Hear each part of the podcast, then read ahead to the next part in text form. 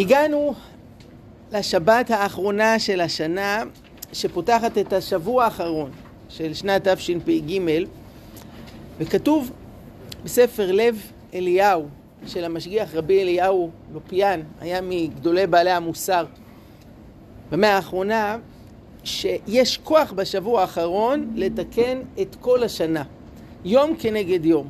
השבת כנגד כל שבתות השנה. יום ראשון כנגד כל ימי ראשון. שלישי וכן הלאה.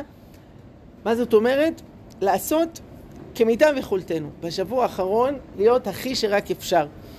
כמו במרוץ, שכשמגיעים למאה מטר האחרונים, אז גם מי שעד עכשיו דשדש ועצר כל הזמן לנוח ונותן את כל מה שיש לו בשביל לחצות כמה שיותר מהר את קו הגמר, וזה מקרין ומשפיע לאחור.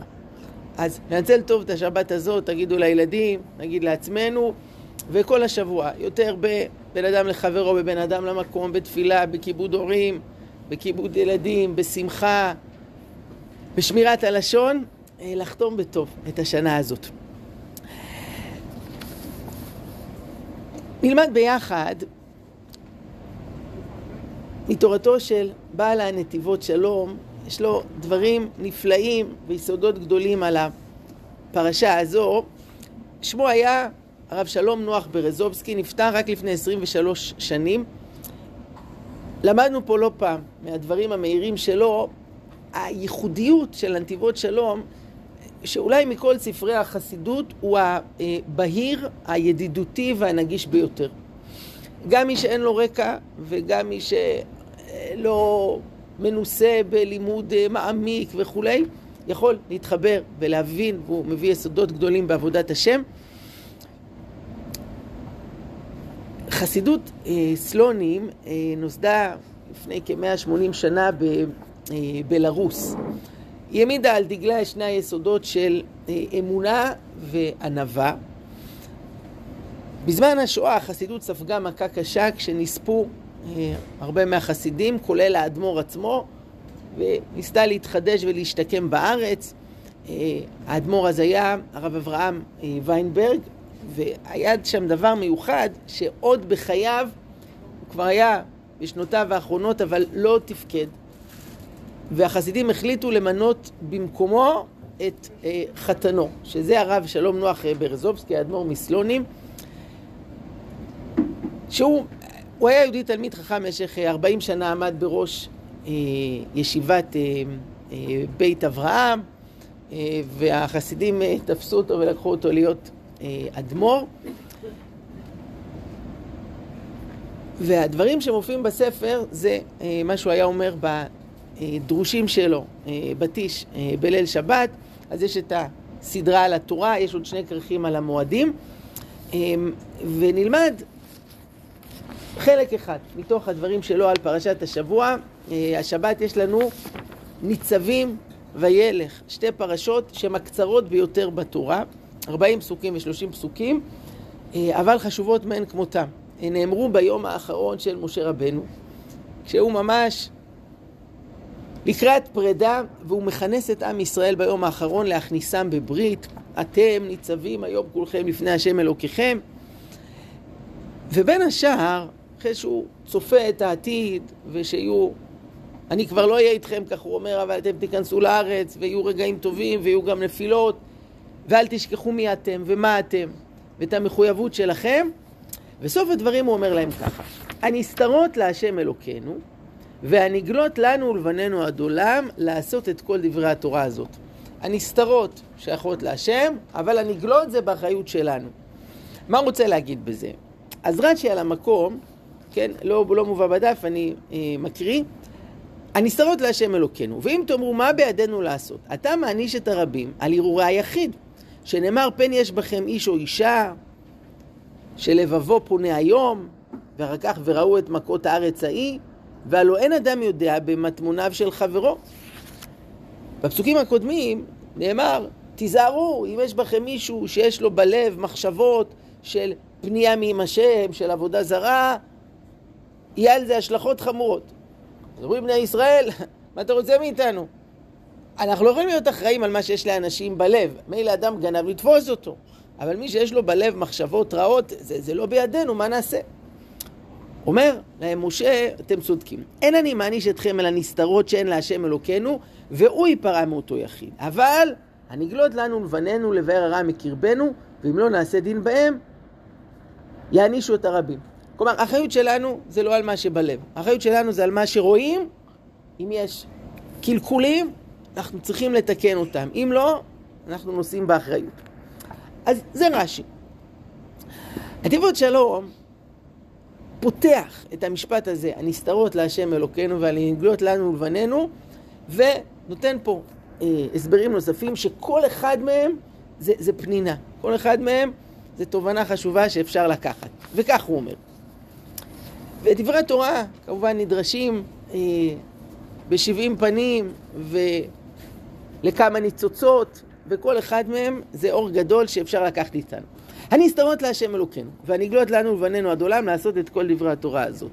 איתה בתורת אבות ממרן הסבא קדישא מסלונים. והנסתרות מרומז על המחשבות. אם יהודי חפץ לתאר מחשבותיו, שהנסתרות יהיו להשם אלוקינו, הדרך לזה היא על ידי והנגלות לנו ולבנינו לעשות את כל דברי התורה הזאת. היינו על ידי שיעשה את כל המצוות המעשיות, שכולן מקדשות ומתארות יהודי כמו שכתוב קדשנו במצוותיך ואשר קידשנו במצוותיו. הקדוש ברוך הוא קידש את ישראל על ידי המצוות. שכל מצווה שיהודי מקיים מקדשת אותו ומתארת את מחשבותיו. ועל ידי שמקיים את כל דברי התורה הזאת, מגיע לכך שגם הנסתרות הם להשם אלוקינו. אומר נתיבות שלום, יהודי רוצה שלא רק המעשים שלו, הוא יניח תפילין, בסדר, הוא יאכל כשר, אבל הוא רוצה שגם הלב שלו, שגם המחשבות שלו יהיו מחשבות טובות. והוא רואה שקופצות לו מחשבות לא טובות, הרהורי עבירה וחמדנות וכל מיני מחשבות של קנאה ושל עין רעה ושל כעס. מה לעשות? זה, זה קופץ לו לראש, כל מיני מחשבות כאלה, מה אפשר לעשות? מסביר נתיבות שלום יש דרך. ופה הוא לוקח את שני החלקים של הפסוקים ובעצם הוא, הוא מחבר אותם לא כעומדים זה לעומת זה. כי לפי הפירוש של רש"י בעצם יש תחום אחד שזה הנסתרות, זה שייך להשם. זה אל תיגע. יש תחום אחר שזה הנגלות, שזה שייך לנו. כבוד שלום, מציע פה הסבר אחר. מי שרוצה את הנסתרות, יעשה את הנגלות, וזה ישפיע על הנסתרות. כלומר, אדם שרוצה מחשבות טובות, מחשבות טהורות, מחשבות רוחניות, הדרך לעשות את זה זה על ידי מעשים טובים. קדשנו במצוותיך. המצוות זה לא רק שמסיימים לנו וי בשמיים. אדם הופך להיות יותר קדוש, ומילא גם המחשבות שלו יותר רוחניות ויותר טהורות ויותר קדושות. מה שהוא אומר פה, זה מזכיר לנו את הדברים של ספר החינוך, שאומר אחרי המעשים, אחרי הפעולות, נמשכים הלבבות.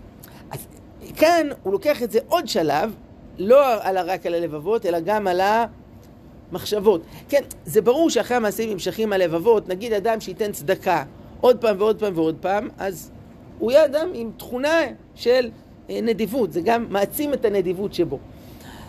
הנדיבות שלום פה הולך עוד צעד. המעשים משפיעים לא רק על הלבבות, אלא גם על המחשבות, ולפעמים זה באמת ככה שדברים עובדים הפוך.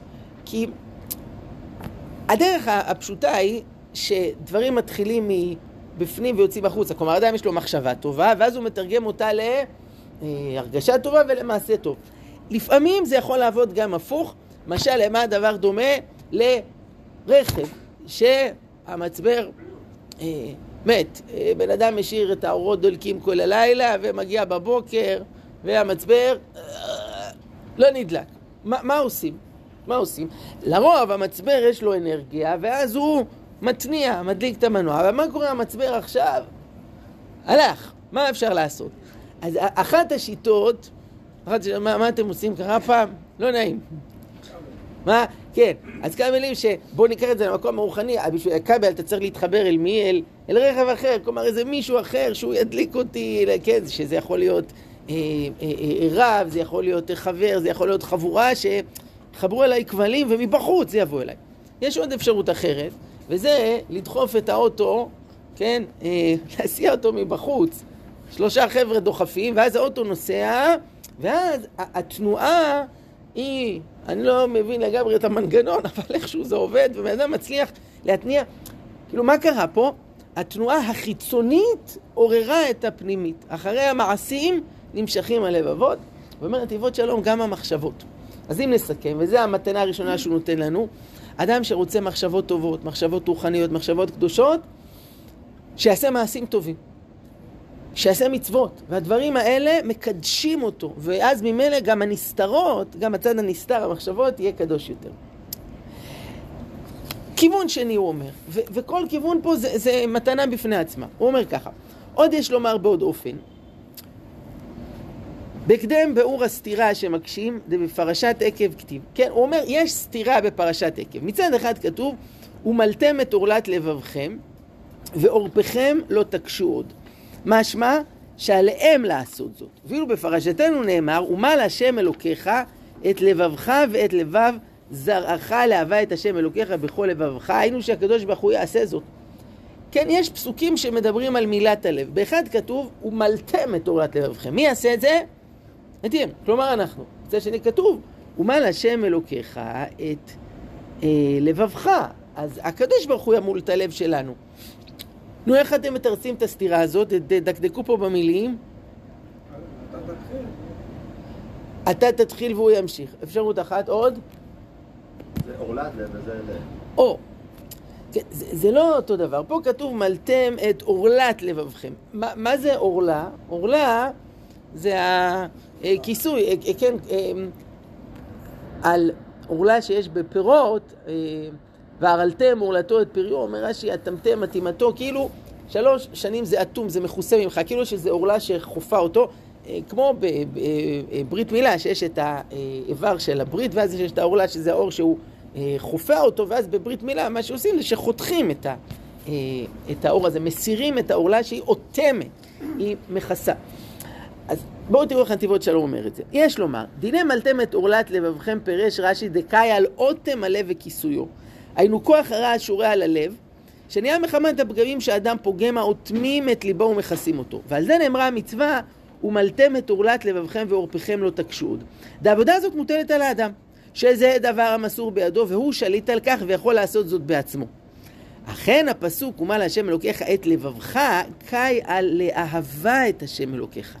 אחרי שיהודי אינו עושה מה שאסור, אך עם כל זה, עדיין רחוק הוא מהדרגה של אהבה את השם אלוקיך, שהיא מדרגה גבוהה עד מאוד. כמו שכתוב, כמו שכתב הרמב"ם בפרק י' מלכות תשובה, כיצד היא אהבה ראויה? שיהיה חולה חולי האהבה. בבחינת נחשפה גם קלטה נפשי, שיקלוט הנפש באהבתו יתברך. והנה מדרגה זו אינה מסורה ביד בשר ודם להשיגה, אלא מכוח סייעתא דשמיא. והדרך לזכות לסייעתא דשמיא היא על ידי שעושה את אשר בידו. על ידי ההכנה של ומלתם את עורלת לבבכם, שלא יהיו דברים האוטמים את ליבו, על ידי זה זוכה לסייעתא דשמיא, ומה להשם אלוקיך את לבבך, לאהבה את השם אלוקיך. שמקבל בהתערותא דלעילא את המדרגה העליונה של אהבה את השם אלוקיך בכל לבבך. אומר הנתיבות שלום כך, יש את התפקיד שלנו ויש את התפקיד שלו. התפקיד שלנו זה להסיר את עורלת הלב, שזה כל מיני דברים שאוטמים אה, את האדם. כמו מה? שמעתי מלא מעט רמים בישיבות תיכוניות, שהחבר'ה מגיעים בבוקר לישיבה ויש תפילה ויש סדר בוקר ושיעור בגמרא, אבל אתה רואה עיניים מזוגגות. הוא פיזית יושב איתך, אבל הראש לא נמצא במקום אחר. איפה? אתמול בלילה, קיים והגית ביומם ולילה, היה בנטפליקס, היה באינסטגרם, היה בטיק טוק, צופה, ו... תשמעו, זה עורלת לבבכם. מה הסיכוי של אחד כזה אחרי זה להתחבר לתפילה ולעבודת השם, להתחבר ללימוד גמרא? יש פה איזה מסך, יש פה איזה אטימות שאוטמת. מאוד קשה אחרי זה להכניס אל תוך הלב, אל תוך הראש, דברים של רוחניות ושל קדושה. זה, זה באמת בעיה. אומר נתיבות שלום, התפקיד שלנו זה למנוע מסכים כאלה. כל מיני דברים לא צנועים, דברים רעים שהם בידיים שלנו, שהם יוצרים מסך. אחרי שאנחנו נעשה את זה, פה נזכה בהתערותא דלעילא. וכאן הקדוש ברוך הוא יעזור לנו, כי להגיע למצב שאדם יש לו איזו תשוקה, אש בוערת, נחשפה וגם קלטה נפשי, איך הרמב"ם מתאר את זה, כאילו אדם חולה חולי אהבה, אדם מאוהב, כן? טוב, בואו ניקח משהו טוב מהסרטים. האהבה הזאת, הניצוצות, האש הבוערת, שככה אדם ירגיש, איך מגיעים לזה?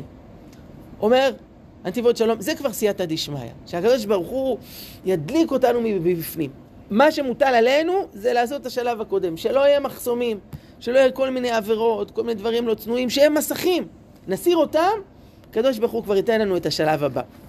כל זה, הוא מכניס גם בפסוק, הנסתרות להשם אלוקינו, והנגלות לנו ולבנינו. הוא אומר ככה, ועל פי זה יש לומר גם הפסוק, הנסתרות להשם אלוקינו. הנסתרות היא המדרגה להווה את השם אלוקיך, שאינה מסורה ביד בשר ודם, שזה להשם אלוקינו, שמשיגים זאת רק בהתערותא דלעילא, מהשם אלוקינו, כמו ומה להשם אלוקיך את לבבך לאהבה. אך הדרך לזה היא על ידי הנגלות לנו ולבנינו לעשות את כל דברי התורה הזאת.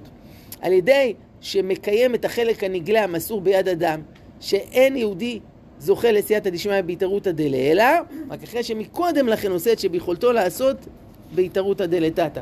כלומר, מי שרוצה להגיע לנסתרות להשם אלוקינו, שהקדוש ברוך הוא משמיים ייתן לו את האהבה, את התשוקה, את האש הבוערת, איך? על ידי זה נגלות לנו לבנינו. כלומר, לעשות את הדבר הגלוי, שזה להימנע מעבירות, מכל מיני מסכים שמרחיקים, שמנתקים את האדם, שהוא מרגיש זה מוריד אותו. נעשה את זה, הקדוש ברוך הוא יוביל אותנו לצעד הבא. עוד, והנה מתנה מספר שלוש, ותראו כל פירוש פה זה פנינה בפני עצמה. הוא אומר פה פירוש שלישי. עוד יש לומר, על פי מאמר הבעל שם טוב הקדוש, בביאור מאמר חז"ל, בכל יום ויום יוצאת בת קול מחורב. הגמרא אומרת שכל יום יש בת קול שיוצאת מחורב, ואומרת, אוי להם לבריות מעלבונה של תורה. כן, יש איזה קול שמיים שיוצא מהר סיני, אוי מעלבונה של תורה, למה אתם לא לומדים אותי? למה אתם מזניחים אותי? דקשה ממה נפשך? למה אין שומעים אותה? ואם אין שומעים אותה, לשם מה יוצאת? שואל הבעל שם טוב, מה הטעם בבת קול הזו? אם יש לה, יש בה ערך ועניין, היא באה להגיד לנו משהו, אז שנשמע אותה. ואם לא שומעים אותה, אז למה היא יוצאת? סתם. קול שאף אחד לא שומע אותו, מה התועלת בדבר הזה? ותרץ, ענה הבעל שם טוב, אה, השבוע חי באלול, נכון? יום ראשון זה היום הולדתו של הבעל שם טוב, שאמר, אני נולדתי בחי באלול, כדי להביא חיים לאלול.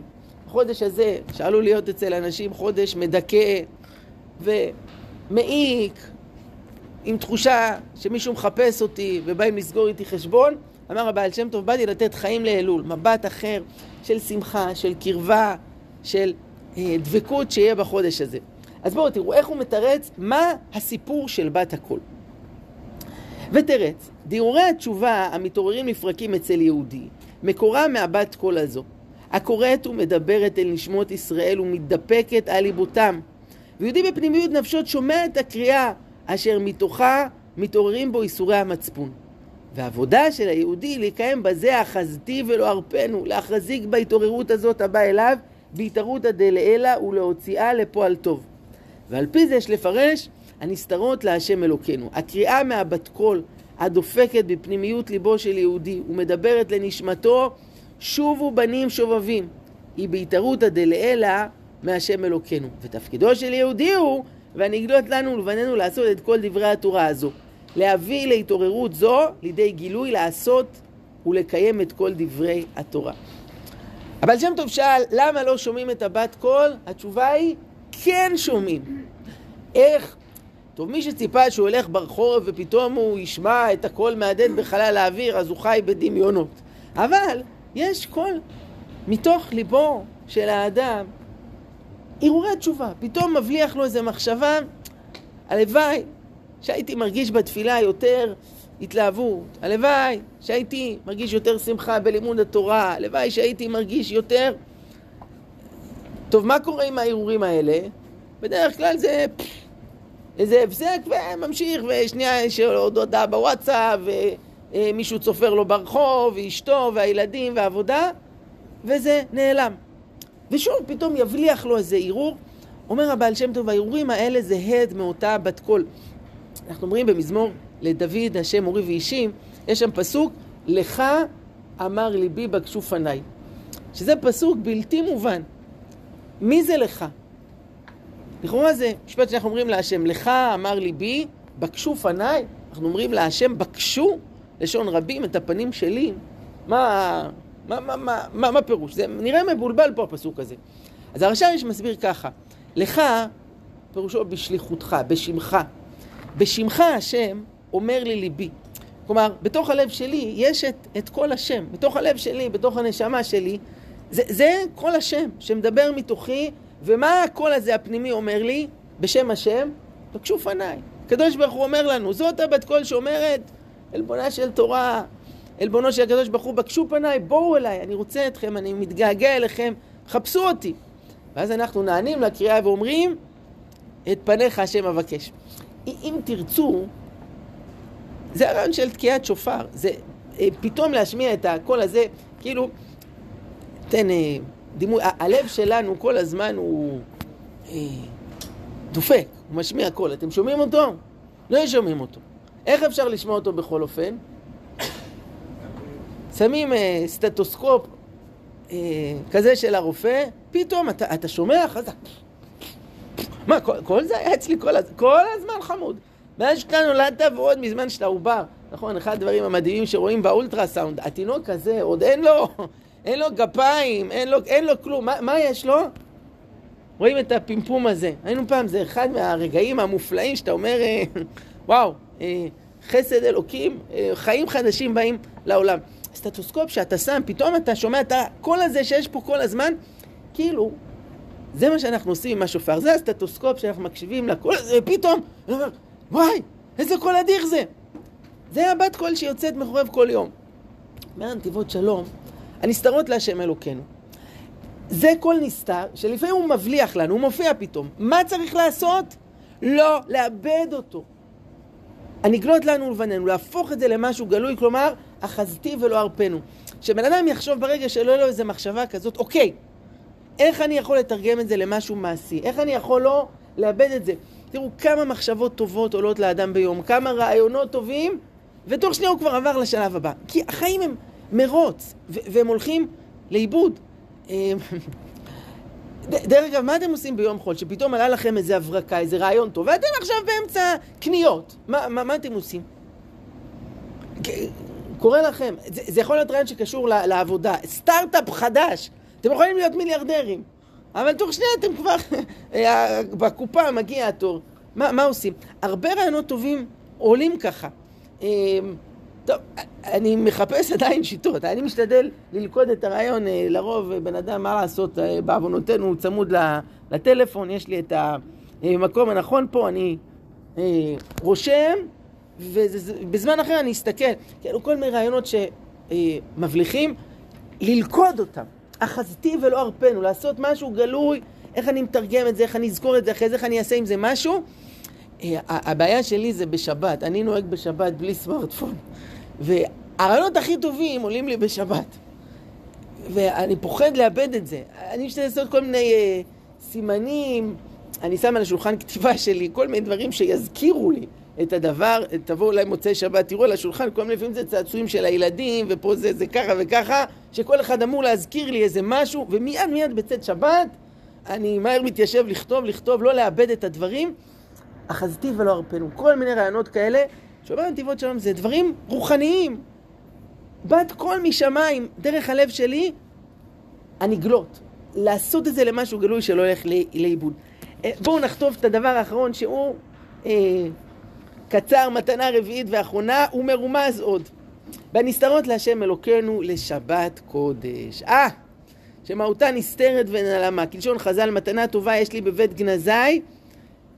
ושבת שמע, שבת קודש היא גילוי אור הגנוז, וגם לאחר כל הגילויים שנתגלו על שבת קודש, עדיין היא בבחינת גניזה, בבחינת הנסתרות, גנזה, בבחינת הנסתרות, שבשבת קודש מאיר אור גדול למעלה מכל השגה. והאור הזה מאיר ליהודי בכל ענייני עבודת השם של כל השבוע. כמו שכתוב בזוהר, כל ברכהן דלעילא ותתא, ביום השביען תליין. כן, כל הברכות העליונות והתחתונות של כל השבוע תלויות ביום השביעי. ואיתם רבותינו הקדושים בזה, שהברכות הגשמיות נשפעות מתוספת שבת, ואילו משבת קודש גופה נשפעות הברכות הרוחניות. דהיינו שהשפע העליון של הארת אלוקות ליהודי נשפע משבת קודש. וזהו פירוש הנסתרות להשם אלוקינו. היינו האור של שבת קודש הוא בבית גנזי, והנגלות לנו ולבנינו לעשות את כל דברי התורה הזו. האור הזה של שבת קודש מאיר ליהודי בכל השבוע ובכל המצבים לקיים את כל התורה. אומר נתיבות שלום, פנינה רביעית, הכוח של השבת. זה כוח עליון, כוח נסתר, כוח גנוז, גם אחרי שגילו לנו אותו, אנחנו לא קולטים איזו מתנה גדולה זו אה, שבת. אה, אומר הבן איש חי שיש ערך של לימוד תורה בשבת פי אלף מאשר ביום חול. כלומר, שעה של לימוד תורה בשבת זה פי אלף מאשר ביום חול. אה, הייתי בישיבה תיכונית, ישיבה לצעירים בירושלים, מגיע אלינו הרב מרדכי אליהו להעביר שיעור, זה, וזה היה בשבת אחרי הסעודה, מי שיודע, זה זמן קשה לצפייה. כל האוכל כבר מתחיל להתערבל והעשן עולה למוח, אתה...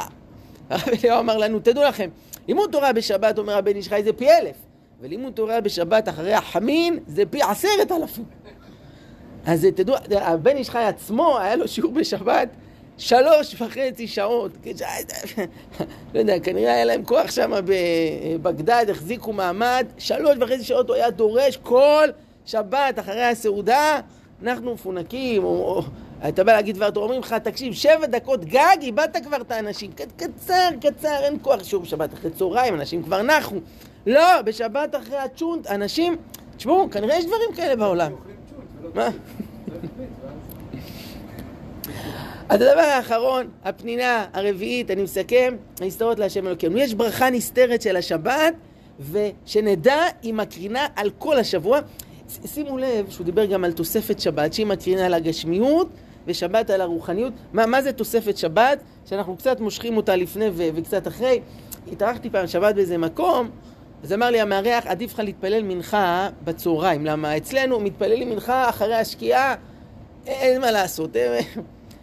תשמעו, אנשים מפסידים ככה מצווה של תוספת שבת, שזה מצווה מה, מהתורה, שיהודי אפילו שתי דקות, יקבל עליו את השבת לפני, וגם במוצאי שבת, אה, אה, יש מניינים שמחבבים, כאילו איך שיוצאת שבת ככה... ל...